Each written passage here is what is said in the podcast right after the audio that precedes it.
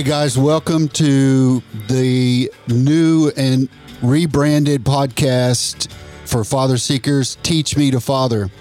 You know, one of the things about learning how to be a good father when you grow up without a dad is to understand the pathway to fatherhood. And a lot of times, at least in personal experience and some of the guys that I talk to and and not only recently but over the years they don't understand which which way to go. And most of the time beginning the journey to being a good father is taking the first step that's right in front of you. And that's just stepping out be willing to learn and to try to figure out what you didn't know and what really doesn't come onto your screen of operation. It's like this. If you don't have a reference point of being a good dad, you have no idea. You don't know what you don't know. And that's what this this podcast Teach Me to Father is all about. Is to figure out those things that we don't know, build a foundation of understanding and then begin to take those steps of being a good father, becoming a good father. You just don't walk into it, happen upon it, but you become one. Today's story, today's guest, my guest today is a guy that once you hear his story, again, I think you're going to go, holy cow, this guy, who in the world is he? Mm-hmm. And he is probably one of the most unique guys I've ever met in all my life. He's a young gun. He's a young gun from, I'll let him tell you where he's from. Mm-hmm. But I will just say to you that he's one of the brightest guys I know and probably the happiest guy I know. I thought Jermaine was last last podcast, but I don't think he is. I think this guy is the happiest guy I know. Let me introduce you to my friend Dallas Cox. Hey, Dallas. Hey, Barry. How are you? I'm doing good. Man, I love that theme. I was, we were saying before the podcast that theme, that theme song is you, and I just even to the point where I I can picture you kicking the dirt, you know, like it's a dirt like the like uh like sand and dirt just it, it reveals the logo. Teach me to father. yeah, so. I'll have to talk to the to the, the, the design girl. Yes. You know, I thought I've never thought about that, but see a guy standing there with six guns and a cowboy yes. hat and and a bottle of whiskey and cigars and kick the dust. Yeah, yeah. Hey, hey, buddy. uh, yeah, that that's cigar and, and whiskey might push somebody over the edge. But yeah. if it does, like like uh, my grandpa used to tell me, he said, "Son, build a bridge and get over it." and I do appreciate that you called me a young gun. Still, I love yeah, it. Yeah, you, well, I'm forty. You, are forty. So so for some of us, you're really young. You're really young. Some of us, though, some others, uh-huh. you're really old. And and they've let me know lately. like I've been fir- bumping into those people lately. the first on the list would be your kids. Yeah, oh, oh, my yeah. God, Dad. Oh yeah, you're old, Dad. Yeah, you're old now. Yeah. So my son said to me, I was in Dallas not too long ago. He's an adult, and he said. We, we were talking about management leadership, and he said, "You know what I say to those people, Dad?" I said, "No." He said, Say less. That's say less. I told I was telling Barry that that uh, my kid hates that I say that phrase, and so I yeah. try to say it say more, less. more, say less, and she's yeah. like, stop, yeah. stop. I like what I like what our friend uh, from Toronto, Andre says he he said to his kid said something to him, so he went back and said it to his kid. Yeah, he said, "You're not the one. Yeah, you're, not, you're not the main character in the script here." Oh man, yeah. So let's jump in with that quote from from uh, Andre Morocco in yeah. Toronto, Canada. Uh-huh. Uh, uh, you're not the one. You're not the guy. Tell us, tell us who da- who who is who is doubt. What's your middle name? James. Who is Dallas James Cox? Who is he? It's interesting. Now you said James. A funny story. So I am. I was born and raised in Las Vegas, Nevada, uh, the great uh, state of Nevada. Uh, go Knights! that's that's that's the one thing you know. The Knights are in the in the uh, in the finals, and so. But yeah. anyways, uh, I was born and raised in Las Vegas. My name was almost James Dallas mm. because uh, Dallas was is a family name. I had an uncle who who passed away of uh, a crib death uh, named Dallas Edward, and um, my dad wanted me to name. He wanted to name me after him, but the problem was uh, my grandfather named his daughter after him, hmm. and so knowing he's going to have an aunt named Dallas. You would have thought he said, well, that's maybe let's change it up. Nope. My dad said his name's going to be Dallas. And so my family calls me DJ. Mm-hmm. And so up until I was, I don't know, five or six, I said, what does DJ stand for? And they said, Dallas James. And then the two and two connected. Wait a minute. I have an aunt named Dallas. So I was like, That's very unique. am I named after my aunt? Yeah. And so uh, Yeah, there's a lot of Dallas is a unique name. it is, it's Yeah. universal. So when we were with Jermaine a couple of weeks ago in Milwaukee, we got to meet some of his family. Yep. And he's got a brother named Dallas. Yeah. Unusual. And he never told me that. No, he does. You you got a mind for information with Jermaine. You got. Hey, bro, ask him a concrete sequence. Yeah. Do you like fried chicken? Yes. Yeah, it was funny because they. I found this out because we're we're there and we're just we we went early because we wanted to support Jermaine, and then we just hear people go Dallas, and I was like, wait a minute, how do people know me here? And then I see no, they're not talking to me; they're talking to someone else. And then I look in the pamphlet and it says that.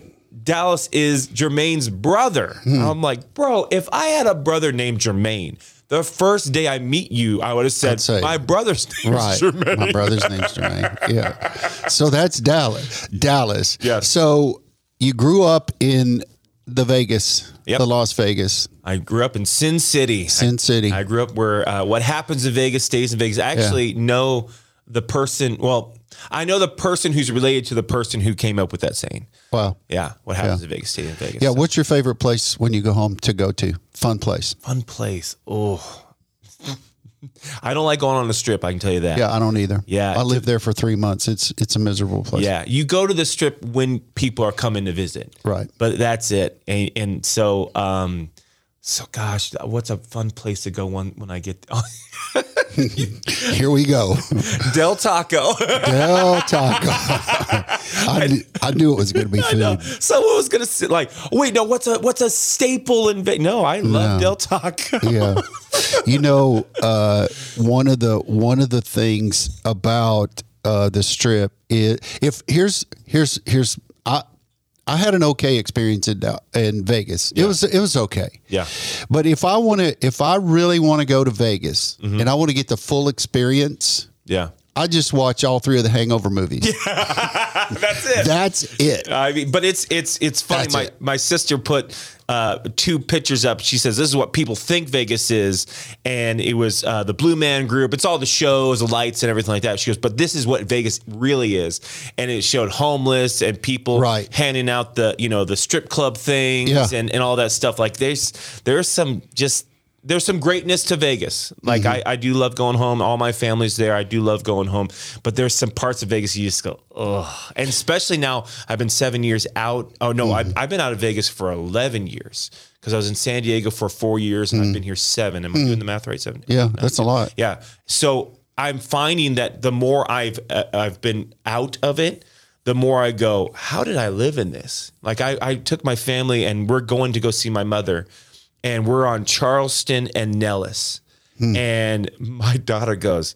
I would never walk around here. This looks hmm. dangerous. And I go, Oh, I walked around here all the time mm-hmm. when I was your age. Yeah. like Yeah. and younger. So Yeah. you know Isn't that cool? Your kids go, oh, no, I wouldn't have done this. No. yeah.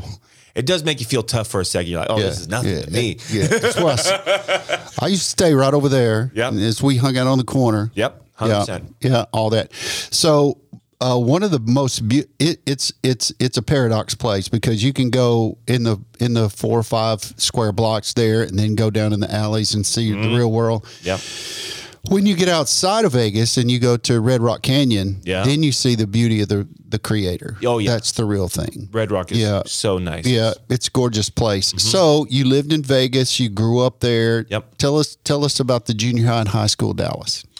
Oh, junior. Oh, it's, it's okay. So, uh, junior high, uh, Dallas was very shy, very intimidated. Did not like to speak in crowds. Did not like to have conversations. It was a lot of whispering. You know, I was a very shy person, and so, um, my so my parents, uh, my my mom and dad. Uh, were together up until I was seven years old, and then they got. Uh, they, I, I want to say divorced, but I just found out they weren't married. I just found this out 2 years Uh-oh. ago. Yeah, so they just got separated.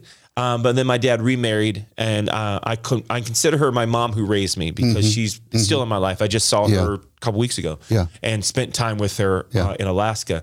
And so, What's uh, her first name? Terry? Terry. Yeah, Terry, uh, which again, another name, just like me, where it's uh, it could be male and female. Yeah. And so, uh, so the so junior high, that I I was, you know, living with uh, them, and then during junior high, they got divorced, and uh, and it was a very hard divorce. My mom took it very hard, and that's when um, actually I you know I grew up in a Lutheran church. I had a this respect and honor for God, but I didn't have a relationship with God. I was I had a I had a fear good. of Him, not a That's good. like I was afraid of him, but I didn't have a fear of him. Yeah.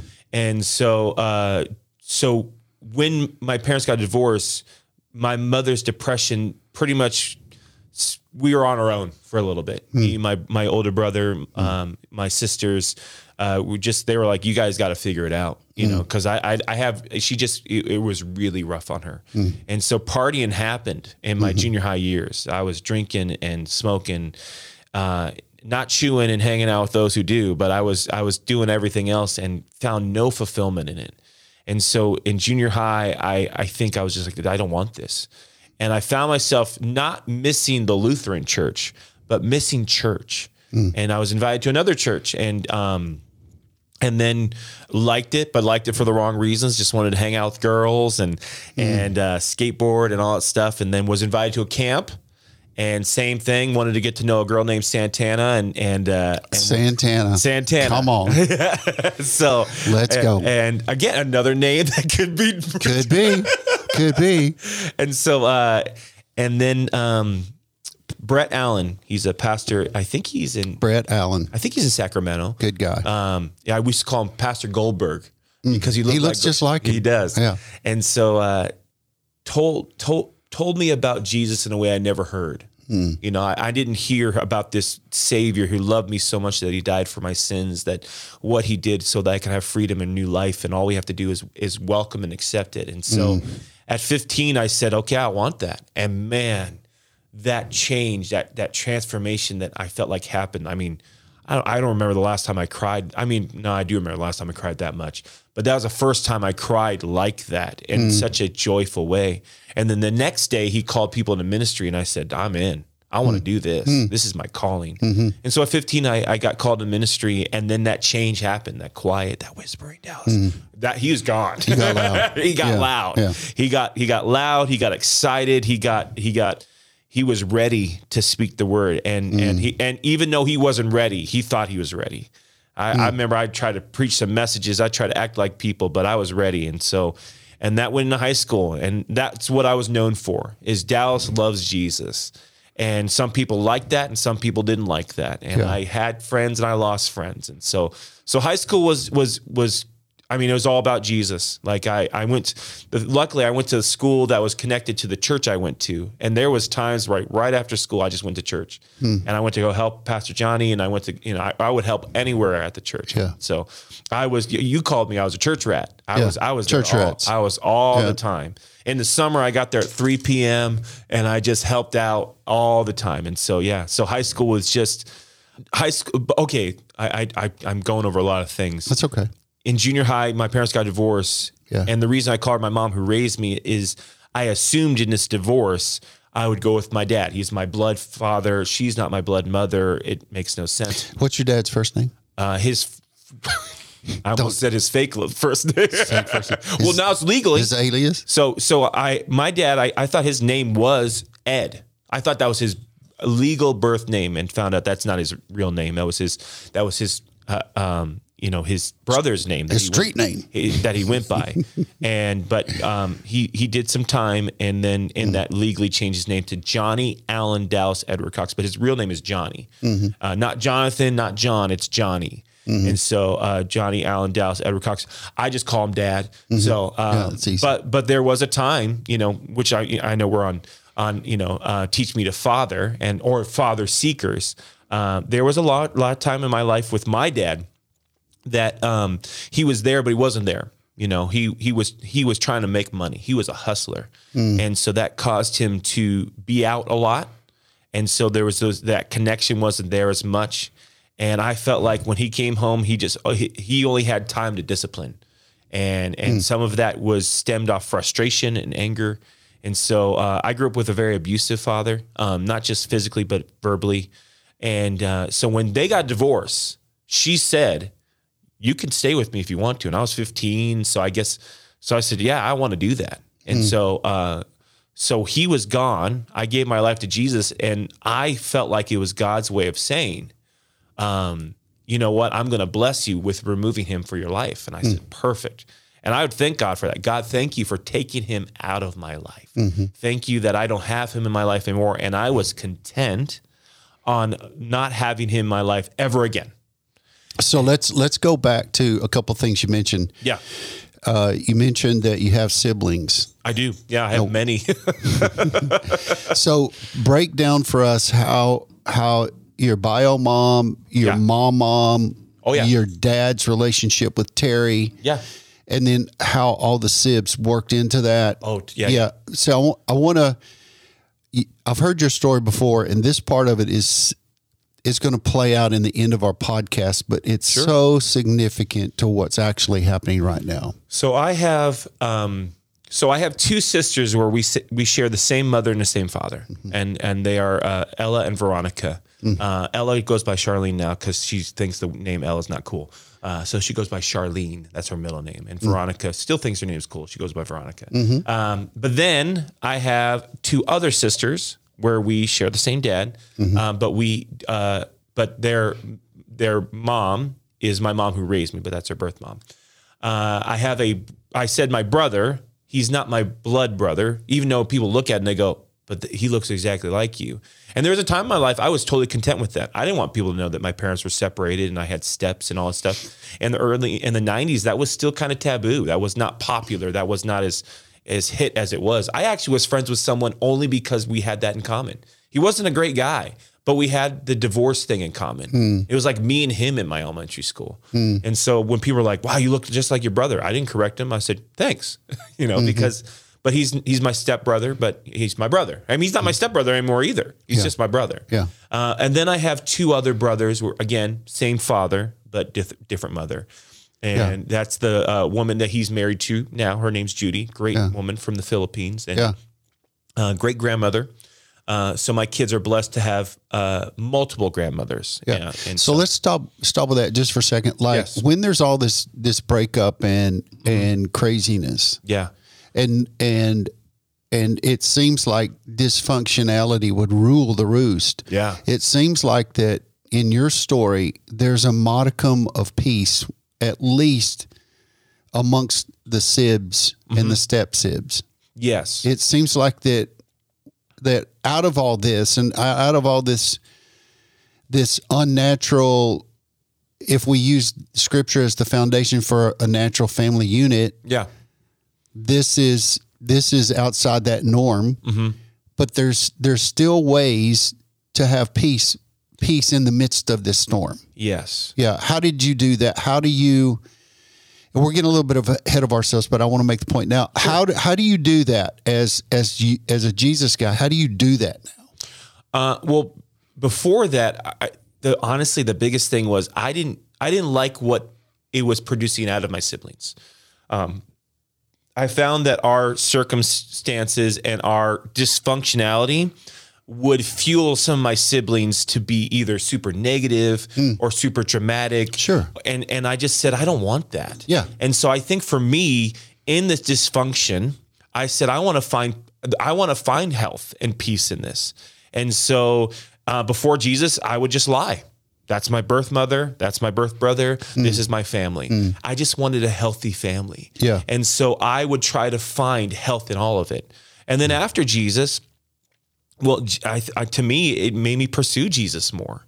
Was was in this dysfunctionality because that was a reality. I think the reason I was a church rat is because I found a lot of peace in in that.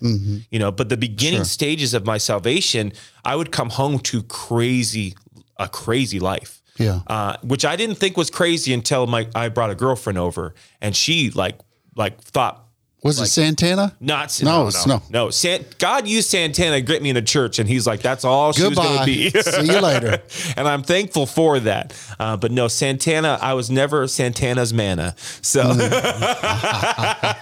you practiced that. I did. Oh You yeah, did. that's something that's I've used a couple times. So, Yeah. um, but there was a girl I was dating, and I brought her over the house, and all of a sudden there's yelling and screaming, and, Mm. and I go to shut them up. Hey, hey, hey, guys, be quiet. Hey, I got Mm-hmm. my girlfriend over, and I come back and I can't find her, and she hid in the corner of my room because she thought my brother was fighting with my mom's boyfriend, and she thought my brother was going to kill everybody. Mm. She's like, get, I, get me out of here, and I said, okay. Mm-hmm. And so like I lit- I had to like hide her as I'm getting her out past my brother and the boyfriend. And I didn't think anything of it. I didn't think, Yeah. oh, they're just fighting. That's the norm. That's, the just norm, baby. Yeah. Uh, but she thought it was chaos. Yeah. And so, um, So emerging from that kind of atmosphere and that thing, yeah. Uh, fast forward to your most recent family gathering. Yeah. And the difference. Let's talk about. We're getting again ahead of ourselves because we're going to talk about what you do and where you do it at in a few minutes. Sure. But you let's fast forward to the family event that you guys just had, Yeah. and from that crazy dysfunction to this last family reunion you had. Mm-hmm. What what was how how has everything transitioned and what was the culmination on this big event for you? Um, I the think the biggest thing was uh, I I wanted to make sure that I had God moments with my family, and so there was moments um, that I was able to have these personal conversations. But I have a very healthy family now. You know, I've been married for 15 years. I have three kids. Uh, and and Jesus is the center of everything we do, and um, whether my kids like it or not all the time, but Yeah. you know, we are a praying family. We're a Bible believing family. We are a, a, a family that worships and and are obedient, and so that you don't know how much that trickles out until you're around environments that that's not the center. break break down because a lot of my friends in the South listen to this, and when Yeah. they hear Bible believing, Yeah. It it triggers Southern people. Oh yeah, yeah, yeah. Gotcha. It's not that it's bad for you here or in the Midwest Yeah. where we live, but but Bible believing is almost a license to say and do whatever you want to do when you quote Scripture, even though you misquote it and misuse it and beat somebody Yeah. with it. So we are our family doesn't just we don't just read the Bible, we study the Bible. There you go. And so when you see scriptures that people have beaten people with, you have Yeah. to go, well, what's the context of that? Yeah, Because it's interesting. There's some scriptures where people like to beat their head over, and it's like, but wait a minute. Yeah. There's another scripture that contradicts that. So if there's scriptures that contradict that mindset, then maybe it needs to be studied and unpacked and looked at a context and the history of it. And so, so Now wait, stop. Yeah. Because you're talking now about guys who are listening. Mm-hmm. They don't they don't know how to reframe the way they think about for me, I still wrestle with the fatherhood of God. I have to remind myself. yeah, So I have to reframe Mm-hmm. my thinking that any thinking that emerges from my emotions from the past that I have to redo my mind and my heart with, yeah, I have to reframe it with scripture. Yes. And then begin to seek wisdom and knowledge and understanding and, and intelligence, Mm-hmm. emotional intelligence we can find. And that's what you're talking about oh, 100 percent. is finding emotional intelligence in scripture. Yeah. Because when they describe God as our father, that was hard for me too. Oh, yeah. Because when I think of my father, I, I didn't think positive things in the beginning of my Jesus journey. When I look at my father, I looked at anger, I looked at abuse, I looked at um, just negativity. And you, you're saying that God is our father. So again, Mm. I had to remove my father from that scenario and understand, okay, what is a healthy father supposed to look like There you go. Because Yeah. that's the li- lineage. Yeah.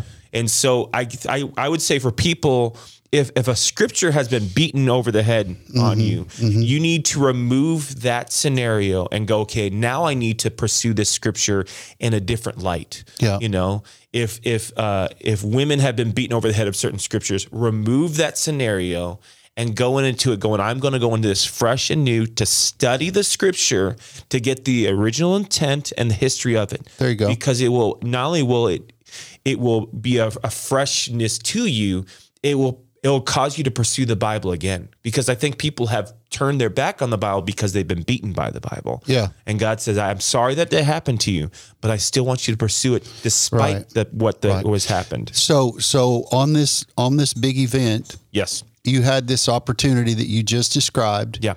to to make some healthy correctional Yes. familial insertions in the hearts and minds and thinking and emotions Yes. because my guess is when my family uh uh I just I just I just recently got engaged Yeah. to a super lady Yep. and I said we're not going to sign prenups but what we're going to do is you're going to sign a disclaimer that you have not met my family yet but but when you do no actionable Yeah. uh, no action no action can be taken Yeah. yeah so she laughed really hard about that but i guess when we when we talk about making those when we talk about family changing the way family thinks Yeah. and we change the way that we want them to think Yeah. i want you to talk about in the context of this event i want you to talk about um how how you went about Oh, yeah. inserting and making insertions with love and mercy and kindness, but firmness and truth. How did you do that? So I I um I had to make up for some from for some lost time. I think in the beginning of my salvation, uh, when I became a Jesus person, I I had this understanding of God can come back at any moment, which was scary and new to mm-hmm, me. Mm-hmm. And I loved my family enough that where I was like, you guys got to give your life to Jesus. And and what it was is I was looking at their actions and not looking at their heart. For so for many years, I would tell my siblings, "You need to stop doing that. Stop saying that. Stop going there. Stop. Stop. Mm-hmm, stop. Stop." And I was becoming this like this spiritual hall monitor for my siblings. And to the, I mean, there was instances where my brother was like, "You need to leave right now." Mm-hmm. Like, Let- uh, A thought just occurred to me. Yeah. So, so you became. I, I was so good the way you said it. A mm-hmm. spiritual, a spiritual hall monitor. yeah, and and it almost sounds like I've said this many times that people who we've served under or been reared under or raised under yeah, the trauma that we have in our lives we can almost have secondhand seated trauma in Yeah. our hearts. Yeah, and it affects us in different ways. Like for me yeah, uh, I for a while there, I raised my kids out of fear, fear of what was going to happen, fear of what they're going to do, eh, rather than just letting them be kids. But then I became, I became part of part of that coming out of me. I noticed was the fear that my grandparents had that raised me. yeah, You talked about your dad being abusive in a couple of ways yeah. so to counteract that the imbalance you became a spiritual hall monitor for your family it's and it's so funny that you, yeah i was trying to in a way um because again my dad wasn't in wow i didn't i never connected those two but so in a way i, was just to journeyed be- you without your i was gonna say uh, i didn't realize i was trying to be this father for my siblings so fast forward I understood that that didn't bring us closer together, actually separated us. And to the point where my family would be, they were awkward around me. You know, when they'd see me, oh hey DJ, how you doing? Oh hey, and you know, and, and if they said a swear word, oh excuse my language and all this stuff. And I said, and and we had to break that where I had to say, hey, I don't I don't care if you swear around me, mm. like I don't care. You, you just be you. And so in this trip, I just I was able to have these moments with each of them individually. Not not all of them. My sisters who we share the same parents that weren't there, but these were the siblings that uh, we share the same dad, and then my my brother who we don't share anything. Yeah. Um, but love for each other. Yeah. So, uh, but I was able to have moments with them where I got to see the heart of things, and then be able to minister with that, and and um, be able to speak scriptures in a way that brought life to it. And I didn't have to say, oh, you know, in, in John chapter, I didn't do any of that. I just spoke God's word into their life. And, and I spoke into my brother when it came to his marriage. I spoke into my sister when it came to the power of forgiveness. I spoke into my other sister when it came into just being patient and leaning and trusting and and and believing. And so I was able to speak God's word. And he, the thing I loved is to go, that's really good. And they want to give me credit for it. And I go, mm. no, that's just something I mm-hmm. studied. Yeah, you know? yeah. And so I was able to have these moments. I had a moment with my uncle where he was honest to me about how he feels about God. He's he's angry with God mm. about him taking children out of his life. And and mm. I had to have that real moment with him. And and so there was parts of me that the hall monitor was not there. You know, they they could they could say whatever they want and do whatever they want, and I just smiled. And Yeah. and I know some people would go, well, that's not a good Christian. I I think I needed them to tr- know that they can be as as comfortable as they can with me, Yeah. so that I can have opportunities. So let's go. Let's go back to. So you're you've got some really good high points here in your story. yeah, You you had you had as a young guy you had a re, uh, uh, reverence Mm-hmm. and respect, but not all for God. no, And you didn't you couldn't have all for God because you didn't have a relationship with God. correct. So so your family Mm-hmm.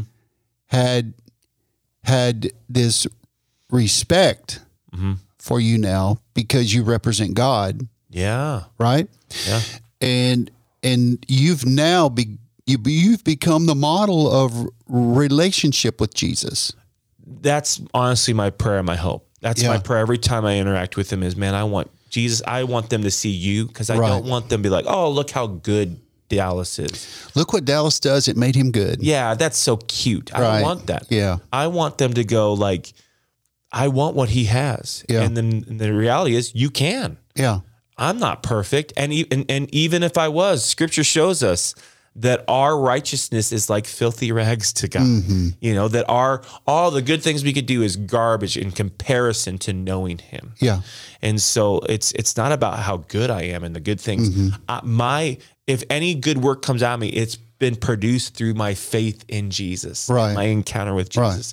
And so that's my prayer. God, don't I don't want them to see the good of me. I want to see that you are in me and that it's available for them too. Mm-hmm. yeah.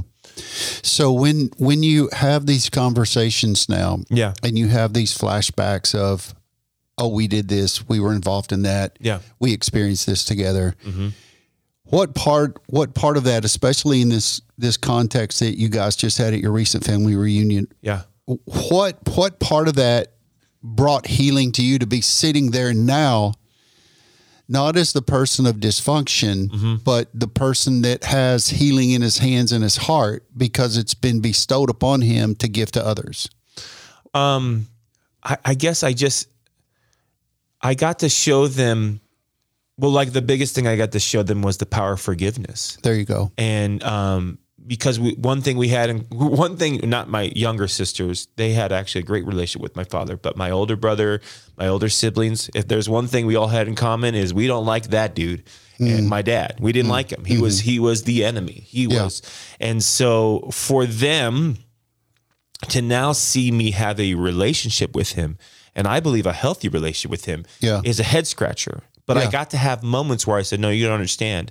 That's a God thing," Mm-hmm. because I was content on never having him in my life. Mm-hmm. But I felt very strongly, probably a year, maybe two years into my relationship with Jesus, where God said to me, "Because I forgave you." I want you to forgive him. And I knew who him was. Him Mm-hmm. Yeah. was my dad. Yeah. And I struggled and I fought with that. And I said, no, I'm not doing that. And God kept tugging and tugging until I finally did.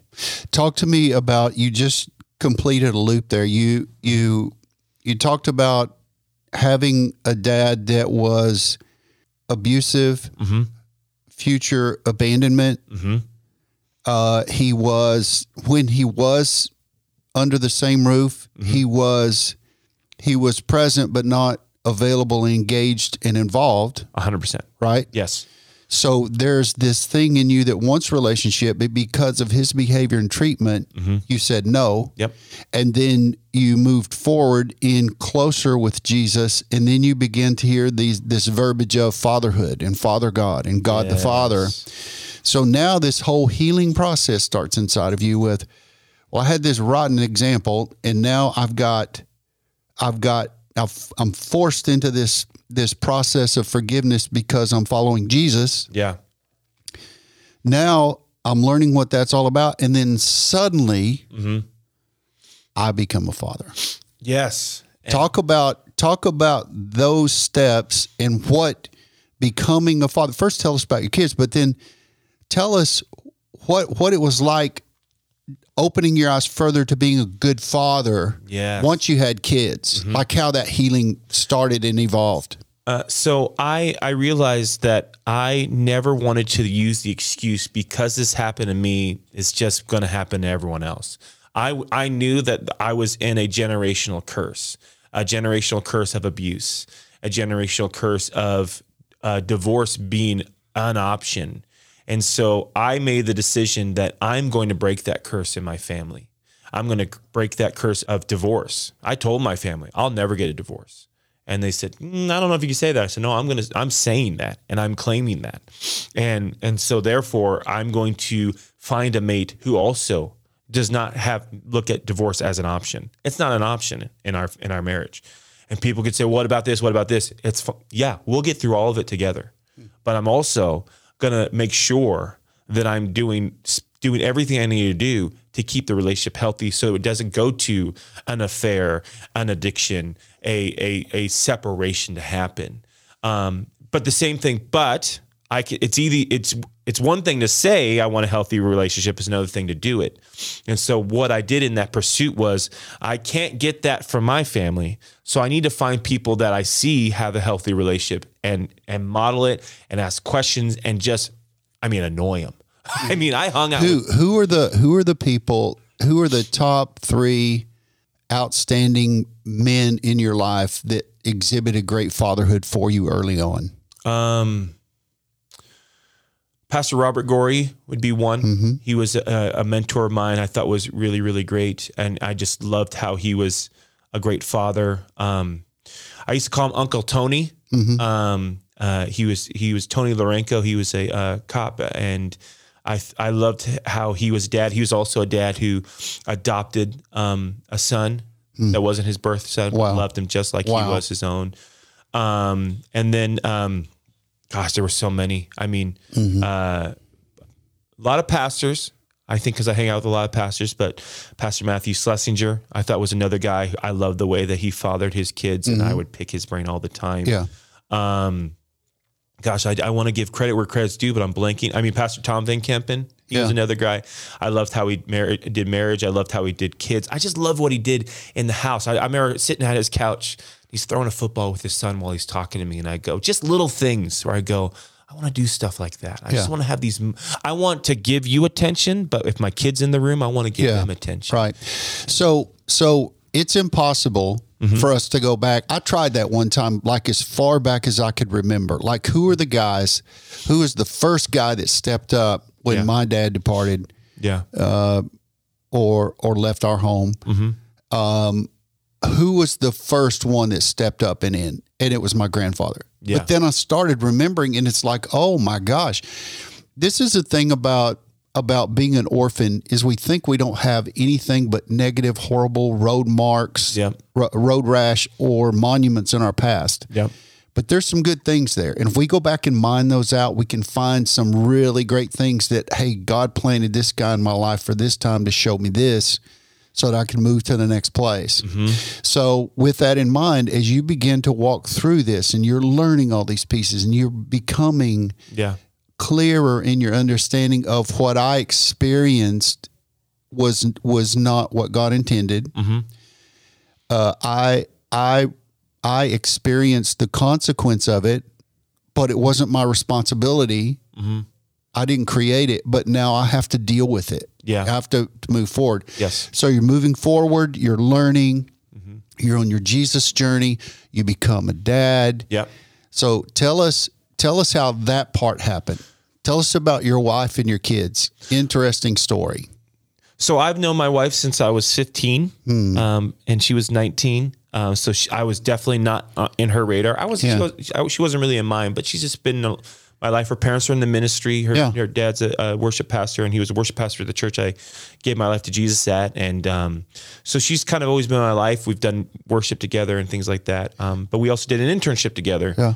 And then we got to know each other really well. And then I looked at her differently. I always say she got, she really did. She got a haircut, and I noticed it. I said, "Oh, you got a nice haircut," and just something switched. I was like, "Wait a There you go. there's something about that haircut. Hello. And um, so I began to pursue my wife, and and uh, we went on dates, but we did everything right. I mean, our first our first date was like, here's my dreams, here's my goals, here's what I want to do, here's what I don't want to do. And and so we made things of we're not going to do we're not going to be alone together. We're going to remain pure. We're gonna we're gonna uh, make sure like we made a rule that we won't see each other one day a week, so that we can have our own time to be with friends, to be alone with God, whatever it needs to be. And so that day for us was Thursday. We're not going to see each other on Thursday. We're not going to even talk to each other on Thursday. So we just made these rules and these things into our to make our relationship healthy from the jump. And said if we don't agree with it or if we break these rules, then the consequences of a breakup.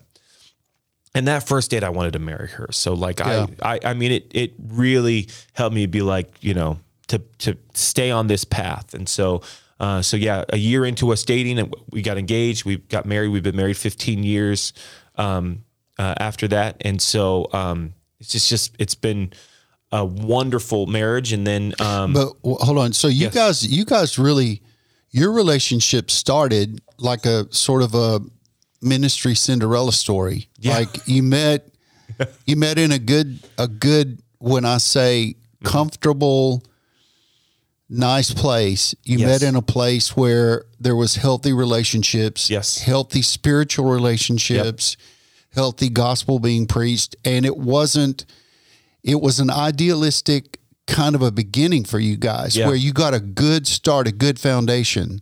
Yeah, and and and it was one of those things. I, I said this before that I I remember just finally getting to a point with God and saying, God, I'm sorry that I am putting all these these needs, these checklists on who my my future wife needs to be. I surrender wh- whoever it is to you. That's good. And um, Yeah. and then I'm I love it because one of the things on my checklist was I didn't want her to be too short and I didn't want her to be older than me. And Shelby's both those things.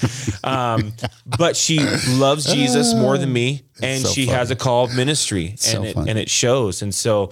Uh, so once I did that, that's when Shelby's was on my radar. Not realizing she's been in my life for you know, Hmm. Yeah. For I mean, we've been together 15 years, but she's been in my life. I mean, gosh, 25 years. Wow. You know. Wow. And so there was 10 years of her being my life, but no interest at all. Yeah. And so, um, so yeah, so there was, but yeah, I met her at church and I met her doing ministry together and she became my friend because we were, you know, serving together in the church and, and serving in the youth ministry and serving on the worship team. And, and so, yeah, and, and we, and we've gone through the, the, the ups and the downs of ministry. And, but the thing I love is in the ups and the downs, we prayed together, we cried together, we we we fought together, we we've done a lot of things together that I don't know if I could have done with any of my past relationships. Let's let's let's dive into this because this is a question that I literally get asked on average Yeah.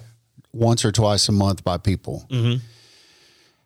So Shelby grew up in a really great home, ministry home, mom and dad, good Italians, Yep. steady, solid as a rock. Yep. Dad's a worship pastor. Mom's solid. Sibs are solid. Yeah.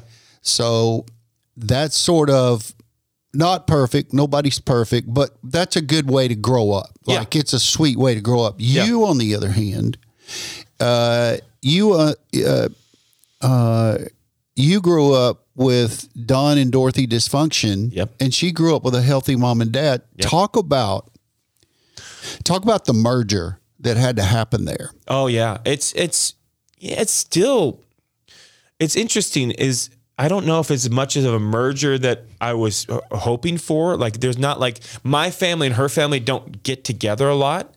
And I don't think it's her family this is the reason. I think my family is like, I don't know if I want to go over there. You know, I don't know if I want to do that. But her family, that was one, I had to fight the the the reality that um I didn't think I deserved to marry into a family like that. And I had to fight that. Yeah. Um, and I'm thankful I did because um, her her family has helped me a ton. Her father has helped me a ton. You know, as being a pastor and someone who's becoming a pastor, man, I choose, I picked his brain all the time. He's the one that taught me how you know God's called you somewhere. You know, because I I didn't know. He go. gave me an answer that I still use and I I quote all the time. And so they have been so helpful in that health, in that that um that uh, sh- showing a good marriage, showing good parenting.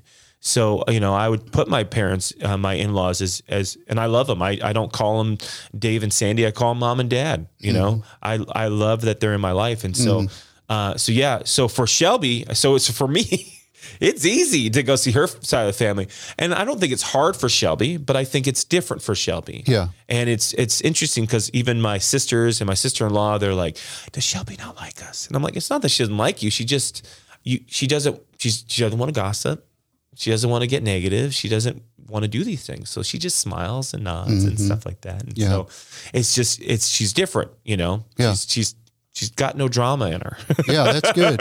See, know? that's really good. And so like that's and but that was a thing that I had to fight too. I I felt like I had to have I had to have some relation or rela- rel- relatability with my sp- with my future spouse, and I didn't need that. Oh, you come from a dysfunctional family, Yeah. me too. Yeah. we should get together. Yeah. no, we shouldn't, Right. because Yeah. that led to so many other to bad breakups. Yeah. because we are both hurting. Yeah. And so, so it helped me to be in a healthy family and and and to a healthy environment to get healing in that. So Mm-hmm. Yeah. I'm still healing. I want to. I want to do. I want to do a in the future. Mm-hmm. I want to do a podcast with you and Shelby yeah, to talk about specifically how you guys built this good, strong marriage, coming from where you came and from where she came. yeah, because there's there's thousands of men who are in ministry right now who grew up without a dad, yeah, who married great godly women, Yep. who grew up in a healthy family, yep, and now there's a merger taking place that Mm-hmm. you've got unhealthy merging with healthy. Yeah. And I don't care how big a Jesus guy you are. Mm-hmm. You you there are there are tumultuous storms that you will have to to encounter yes, and survive through. a hundred percent. And and if you are not looking for Jesus on the water of that storm to quiet it, you're going to crash your marriage. that's so true. That you is. will crash your marriage. It is. So you've got three kids. I do. How awesome are they? I I love them. I do. I have a 13 year old named Kennedy, and I have twin eight year olds, Logan and Riley. And um and honestly, you, you talk about you know how do I parent? Again, it was it was going okay. I didn't like the way that I saw parenting as a kid, so I need to find good parents. And so some of the people I listed and talked about, uh, I would pick their brain. I would you know because what happens when you when discipline leads to abuse, the hmm. first thing you do is you go, okay, I'm not going to discipline then. No, you should correct and discipline your kids. You just, it doesn't need to lead to abuse. So I had to fight through that. And that took me reading books, asking questions, listening to podcasts on what I need to do to make sure that I train my child up. All right. I want to give you a leading question. I want you to go back to the statement Bible believing, Yes. Spring forward to discipline, Yeah. and now break down that, break down what that word really means in scripture. So d- d- to discipline is to direct, you know, it's not to, it's not to, uh, lord over. It's not to, um, you know, show that I'm the dominant one, you know, D- discipline is, Hey, you're going on the wrong path and I need to put you in the right path. You know, a scripture that was told to me growing up was spare the rod, spoil the child. Yeah. And I hated that scripture because that was the fuel that led to the abuse. Yeah. And so, um, which, you know, again, The validation of, of Yeah. using spiritual stuff. and, and I've been able to have conversation with my father, uh, where he, he did not understand the trauma of that. right. He, he didn't think the, the abuse was abuse because he was abused more. So that's why I talk about generational curses. There was a gen, he was abused more than I was. Mm-hmm. And so, so for me, I know that I need to direct my so because again, spare the rod, spoil the child. What that means, the rod was not was there to correct, to direct. Staff. It was a staff going, no, no, no, don't go that way. And so therefore, that's what our job is, is to not is not to correct the the action, is to direct the heart. What is the heart behind that? Yeah. And that I had to study that and learn that. Yeah. And hear examples of I mean, I, I, re- I read a book. I love this book. It's called Shepherding a Child's Heart. It's it's a great book by uh, uh, Tripp, something Tripp, But Shepherding a Child's Heart. It's a great book. But he has a section where he talks about what you should do to spank a ch- when you spank a child. Mm-hmm. Which again, there's certain ages that that happens. That's no And- good. Yeah, Yeah. and then after that, if you go beyond, you know, 13 or not even 13, maybe it's nine. It's yeah, it's super young. yeah, it, it then it becomes abuse and becomes beating. abuse. Yeah, But yeah. before that, he he talks in the book how you you interact with the kid. And you say, "Hey, because you did this, I need to correct you." This there's a conversation that happens.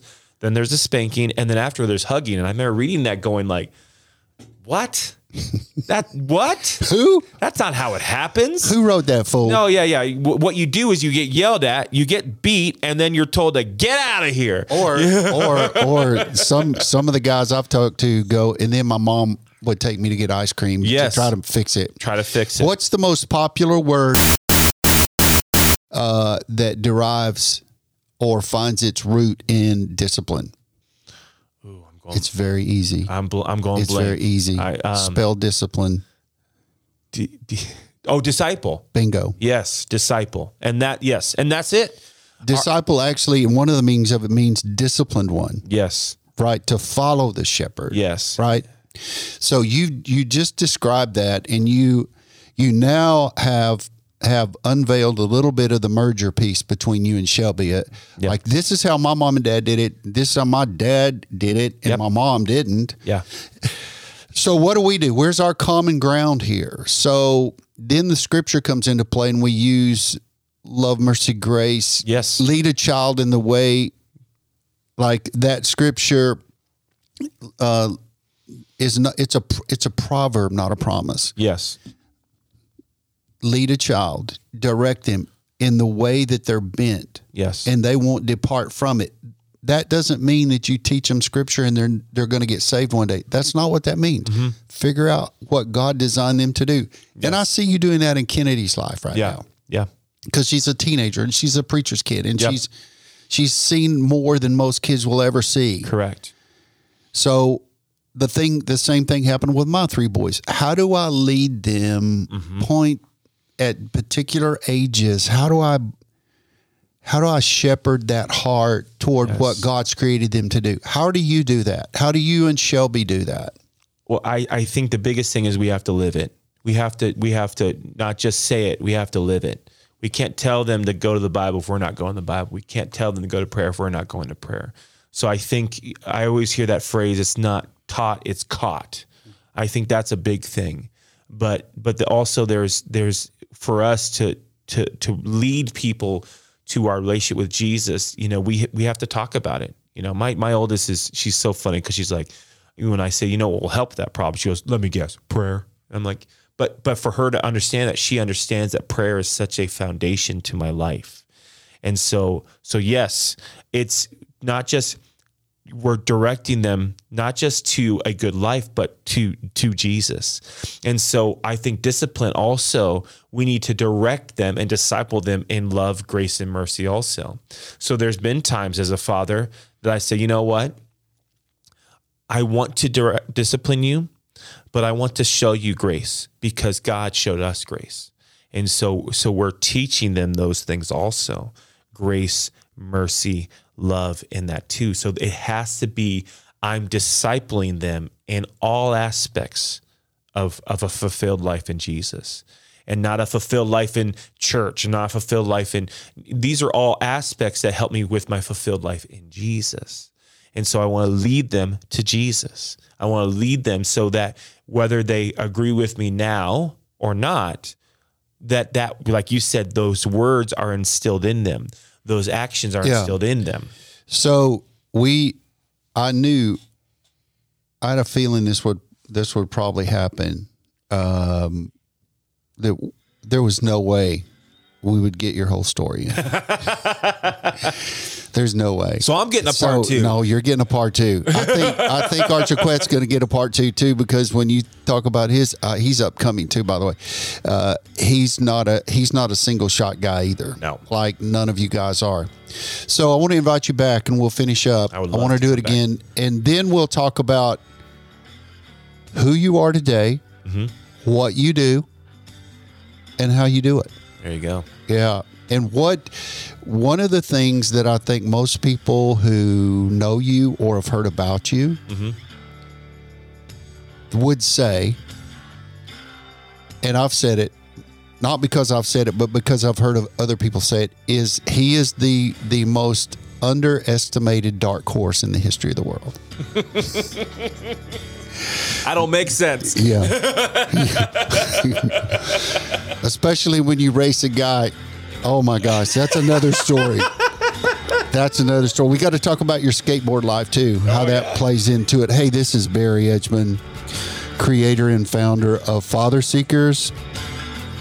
And this is the podcast Teach Me to Father. Thanks for listening. Share if you would.